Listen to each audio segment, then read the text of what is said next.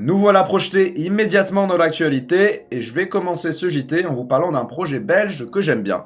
Ce projet, c'est Engrave. Alors, Engrave, c'est une entreprise belge qui conçoit un portefeuille pour crypto-monnaie appelé le Zero. Selon l'équipe, c'est le plus froid des portefeuilles crypto. Alors oui, soyons francs, il est plus cher que la plupart des hardware wallets crypto, mais c'est aussi parce qu'il comprend plus de fonctionnalités. Le Zero, en fait, est totalement déconnecté d'internet et il communique avec son application mobile pour signer les transactions via un système de Q R code qui est particulier. Le fait que l'appareil soit totalement déconnecté d'internet, et même de votre smartphone, il n'y a pas de Bluetooth, il n'y a pas de câble à brancher ou quoi que ce soit, eh bien ça le protège de la majorité des attaques possibles. Il dispose aussi d'autres caractéristiques comme par exemple un grand écran tactile et aussi un lecteur d'empreintes digitales pour ajouter une protection biométrique à vos clés privées. De toute façon, je vous en parle, je vous en parle, je vais le recevoir avant la sortie et je vous en livrerai bien entendu le test complet. Quand je discute avec les concepteurs du Engrave, j'arrive à ressentir leur engagement, la passion qu'ils ont pour le produit qu'ils sont en train de développer. Et c'est pas un gage de réussite ça, mais c'est pas commun. J'ai vraiment l'impression d'avoir affaire à des types qui en ont quelque chose à foutre. Et ça, ça me touche, et c'est pour ça que je vous en parle. Déjà, le fait que ce soit un wallet belge, c'est assez atypique, mais qu'en plus, ils me répondent à une heure du matin pour me parler du wallet sur WhatsApp, et qu'il y ait toute cette bonne volonté, ça mérite une première page de J T. Bref, ça se passe plutôt pas mal pour l'instant, ils ont lancé une campagne de levée de fonds sur Indiegogo, et ils ont atteint leur objectif en quelques dizaines de minutes. S'il vous faut plus d'informations sur le wallet, parce que je n'ai donné que quelques arguments en faveur du Engrave juste avant, je vous laisse le lien vers la campagne en commentaire épinglé. Vu qu'il s'agit d'une prévente, il est vendu quarante pour cent en dessous de son prix final. Bien entendu, vous pourrez l'acheter après la campagne, mais ce sera plus cher. Donc voilà, je vous ai informé. Si vous voulez un nouveau wallet, c'est peut-être l'occasion de switcher sur celui-ci. Et si vous avez des questions, n'hésitez surtout pas à les poser dans la section commentaires. L'équipe d'Engrave se fera un plaisir d'y répondre. Bon, pour cette édition, on va parler essentiellement de banques et de fonds d'investissement. Je vais démarrer avec Goldman Sachs, ou la banque qui dirige le monde d'après Arte. En gros, je vous fais le topo, il y a Goldman Sachs, euh, il y a un document de Goldman Sachs qui a fuité, qui contient des mises en garde contre Bitcoin. Ce document s'adressait uniquement aux clients de la banque qui étaient potentiellement en mesure d'investir, mais bon, vu qu'il a fuité, le monde et la communauté Bitcoin ont pris connaissance de ce document, et ça a fait un peu de remous. Voilà, on va le regarder, hein. J'ai trouvé le slider euh, sur, euh, sur Twitter. Alors, voici le document. On va commencer par l'argument deux, « Do not generate any earnings through exposure to global economic growth ».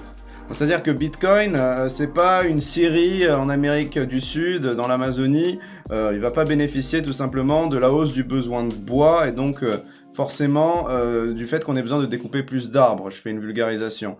Mais c'est plutôt une bonne chose que Bitcoin soit décorrélé de cet univers-là. Parce qu'on le voit bien avec le coronavirus, l'activité économique est à l'arrêt, il y a beaucoup plus de problèmes et il y a des opportunités qui vont se présenter certes, mais dans l'ensemble, la plupart des actions et des titres ont perdu en valeur.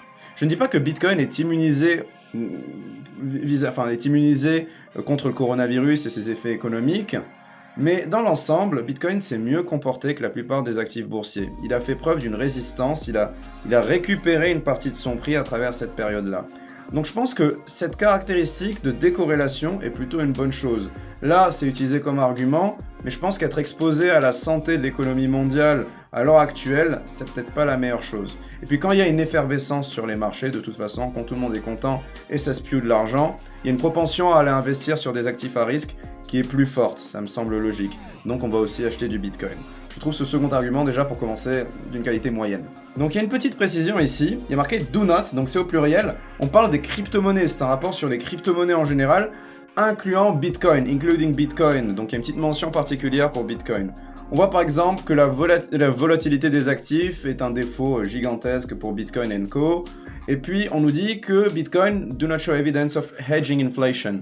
Je pense que si on compare la valeur initiale de Bitcoin et sa valeur actuelle, il en a protégé pas mal de l'inflation. C'est valable pour d'autres crypto-monnaies, mais je ne peux pas appliquer ça universellement. Je pense que dans l'ensemble, les perspectives d'évolution euh, de prix euh, pour les crypto-monnaies sont plus favorables que celles du dollar, qui est fabriqué ex nihilo, la planche à billets tourne. Mais bien entendu, les devises fiduciaires sont backées par des armées, par des gouvernements, et il est difficile aussi de prévoir qu'est-ce qui va se passer à l'avenir, étant donné que nous ne connaissons pas les tours que les grands états de ce monde pourraient nous jouer à l'avenir. Ensuite, le fait que le prix de Bitcoin soit uniquement déterminé par l'offre et la demande est un problème selon Goldman Sachs, et le fait que des grands fonds d'investissement s'y intéressent ne représente pas un argument viable pour justifier un investissement dessus. Il y en a un qui est intéressant, voilà, c'est celui qui est tout en bas.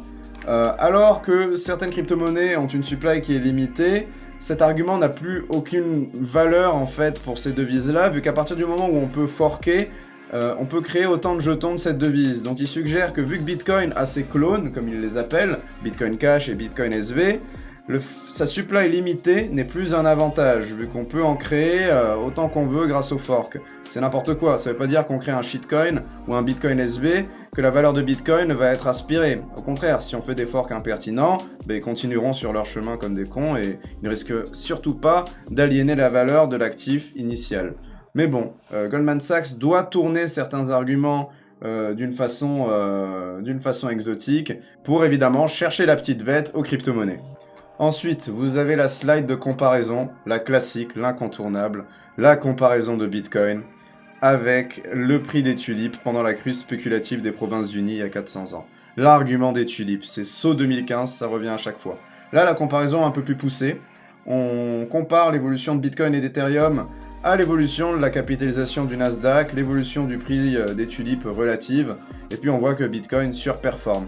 Et forcément, quand on compare Bitcoin aux tulipes, c'est pour suggérer qu'il n'a aucune valeur technique, qu'il ne vaut rien, à l'image des tulipes intrinsèquement. Je trouve cet argument euh, un peu fatigant au bout d'un moment. Euh, on ne reconnaît pas tout le code et tout le réseau, toute la communauté qu'il y a derrière Bitcoin, toute sa valeur, tous les problèmes que la, la devise résout. Et on essaye toujours d'attaquer euh, Bitcoin avec cet argument d'une façon, euh, d'une façon assez cheap. Je ne suis pas convaincu par cette euh, slider, mais je suis curieux de connaître votre ressenti vis-à-vis de celle-ci en commentaire. Enfin, même si la plupart des blockchains sont auditables et transparentes, elles restent le théâtre d'activités illicites. Encore un argument old school, hein. Jusqu'à preuve du contraire, les ventes de navires de guerre euh, aux monarques du Golfe, elles se font pas en Bitcoin. Faut arrêter là. Nouvel argument, crypto égale Ponzi, vous voyez, c'est, la premier, c'est le premier titre en haut à gauche. Bon, sérieusement, il y a certains Ponzi qui lèvent en crypto, car il s'agit d'une technologie de paiement plus efficace et plus facile à mettre en place. On peut le reconnaître. Mais souvent, on retrouve la possibilité de payer à la carte bancaire ou par virement sur les Ponzi existants. De toute façon, les Ponzi ne sont pas apparus avec les cryptos. Entre les M L M pourris, les fraudes à l'A C B, les Herbalife et consorts, on était déjà bien servis avant. Après qu'il y ait d'abord Bitconnect, Plus Token, c'est peanuts. C'est pas des attaques malveillantes. Les gens se plantent et, et ils engagent leurs responsabilités. C'est eux qui vont vers ces services-là et qui font l'erreur d'investir dessus et qui en subissent les conséquences. C'est pas la faute à la technologie. Il y a une histoire de, de, de, de, de, voilà, de, de, de système et de, et de finalité. C'est-à-dire que on utilise les cryptos pour faciliter les échanges, mais dans le fond, si vous avez investi euh, sur un Ponzi, Euh, c'est parce qu'on vous a monté une histoire fallacieuse avec les cryptos. Les cryptos n'y sont pour rien, c'est vous qui avez eu un manque de lucidité, qui avez investi dessus. Enfin, je veux dire, c'est l'utilisateur qui se plante. Ce sont des arguments de mauvaise foi, faut le reconnaître, je veux dire. C'est comme condamner les voitures, parce que techniquement, on peut monter dans une voiture et aller écraser des flamants roses avec. C'est, c'est, c'est, c'est, c'est pas cool, quoi, c'est pas, je trouve pas ça solide. Ici, il y a deux milliards de dollars qui ont été volés à travers l'arnaque Plus Token. Je me suis renseigné, les fraudes à la carte bleue, c'est près de vingt-cinq milliards de dollars en deux mille dix-huit. Certes, les banques ont l'obligation de rembourser les utilisateurs lésés, mais vous connaissez la réalité. Elles remboursent parfois et souvent euh, après un délai important, hein, plusieurs semaines, plusieurs mois, parfois jamais, elles refusent le remboursement. Donc je pense que parmi ces dizaines de milliards qui sont euh, volés à travers... Euh, à travers des activités malveillantes, du phishing ou des erreurs des utilisateurs, ou des piratages de bases de données bancaires, on a un préjudice global qui est équivalent à ce que euh, des arnaques comme Plus Token euh, peuvent siphonner. On va nous sortir aussi qu'il n'y a pas de protection avec les bitcoins, euh, comme pour le dollar stocké dans une banque, c'est-à-dire que si, euh, si, euh, s'il se passe quelque chose, si vous perdez vos bitcoins, c'est définitif, alors que si vous possédez des actifs, des actions ou autres, il n'y a aucune chance de perdre celle-ci d'une façon illégitime. Car oui, sur cette slide, on voit tous les grands hacks de, qui ont ébranlé la cryptosphère, hein, Mount. Gox, Binance, Bitum, et cetera. Dans certains cas, les gens sont indemnisés. Pour Mount. Gox, c'est pas encore le cas, mais pour Binance, il y a un fonds d'assurance qui couvre les personnes, qui est limite plus efficace que euh, les garanties offer- offertes par les banques. Je veux dire, c'est plus intéressant. Dans d'autres cas, il n'y a pas de remboursement, mais c'est aussi une méthode à avoir. Il faut garder que les fonds dont on a besoin pour le trading sur une plateforme. On ne laisse pas son argent dormir. Il faut, toujours, il faut toujours trouver un peu cette balance. Après, pour ce qui en est des pertes sur un wallet, si on perd sa clé privée ou autre, c'est une affaire de rigueur. Et pour profiter euh, des avantages de Bitcoin, de ses bénéfices, il faut aussi faire un effort. Avant d'investir, on s'intéresse à l'objet et on, on fait par la suite un investissement euh, pertinent. Je veux dire, il faut d'abord s'y intéresser, comprendre un minimum, et puis après, euh, et puis après on ne devrait pas avoir de soucis, pas perdre sa clé privée. Enfin, il y a un dernier argument qui me fait rire, c'est celui qui est en bas à droite, il est un peu masqué. On nous dit que Bitcoin, c'est le catalyseur, c'est l'outil des transactions illicites, des échanges de drogue, et cetera. Sur le Darknet, au total, on a eu un revenu observé de plus de huit cents millions de dollars en deux mille dix-neuf. Non mais sérieusement, huit cents millions de dollars, c'est rien du tout. Je veux dire, huit cents millions de dollars, c'est moins que les ventes de cocaïne à Los Angeles pendant l'année scolaire, j'en suis sûr. Chaque année, les ventes de drogue, ça représente plusieurs centaines de milliards de dollars. Et je ne comprends même pas les armes à feu qui sont aussi distribuées sur le Darknet. Alors huit cents millions sur tout ça, c'est pas grand-chose. Bon, rien de surprenant de la part d'une banque. Ce PowerPoint, il est lourd.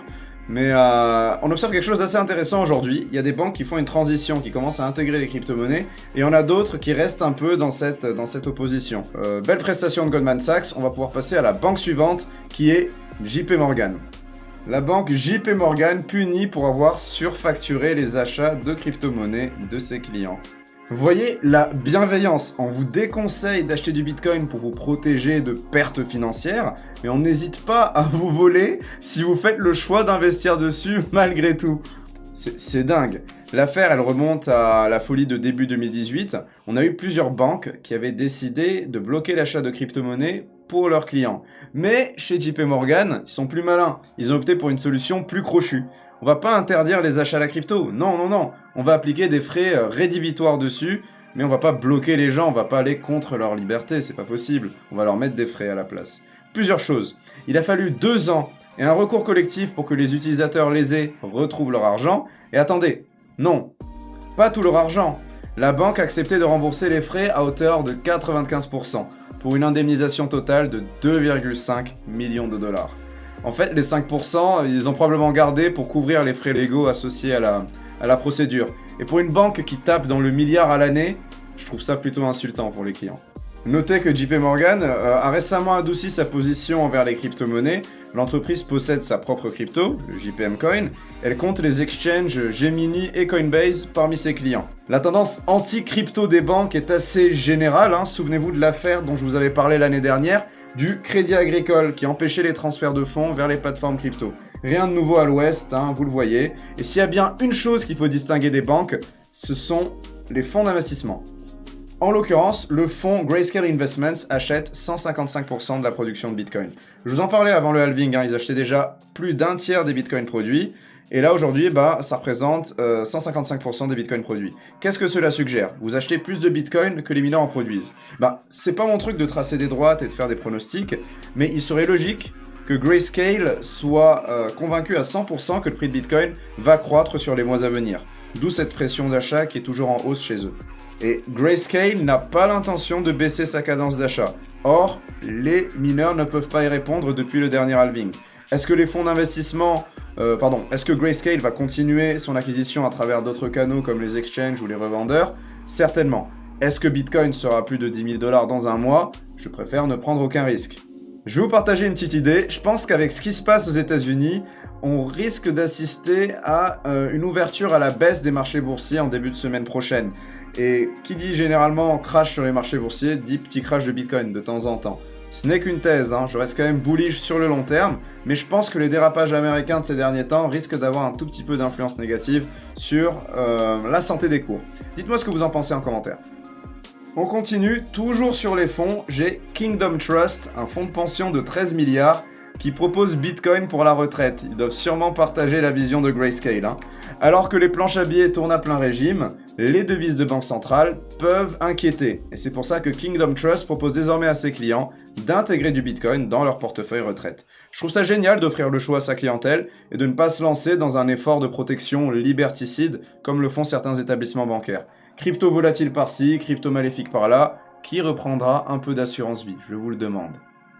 D'ailleurs, y a-t-il des retraités ou des quasi-retraités dans l'audience? Est-ce que vous feriez ce choix-là? Est-ce que vous avez des cryptos dans votre épargne? Que pensez-vous de cette news? Faites-le moi savoir.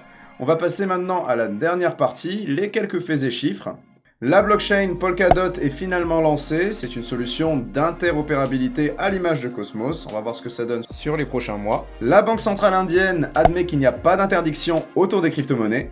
Et quarante millions, c'est le nombre d'adresses Ethereum ayant un solde positif. Ce nombre d'adresses a été en hausse constante depuis deux mille dix-sept et ça ne risque pas de freiner, hein. Il y a Ethereum deux point zéro qui devrait arriver d'ici début deux mille vingt et un, mais c'est une hypothèse, hein, ça change à chaque fois. C'est la fin de cette édition, n'oubliez pas la description dans laquelle vous trouverez désormais tous les liens essentiels comme d'habitude, ainsi qu'un lien vers un article compilant toutes les pages présentées dans ce journal. N'oubliez pas la section commentaires si vous avez des questions, et je vous remercie d'avance pour tous les partages, pouces bleus, abonnements, toutes vos contributions à la chaîne. Je vous dis à très vite pour une nouvelle vidéo, bonne semaine.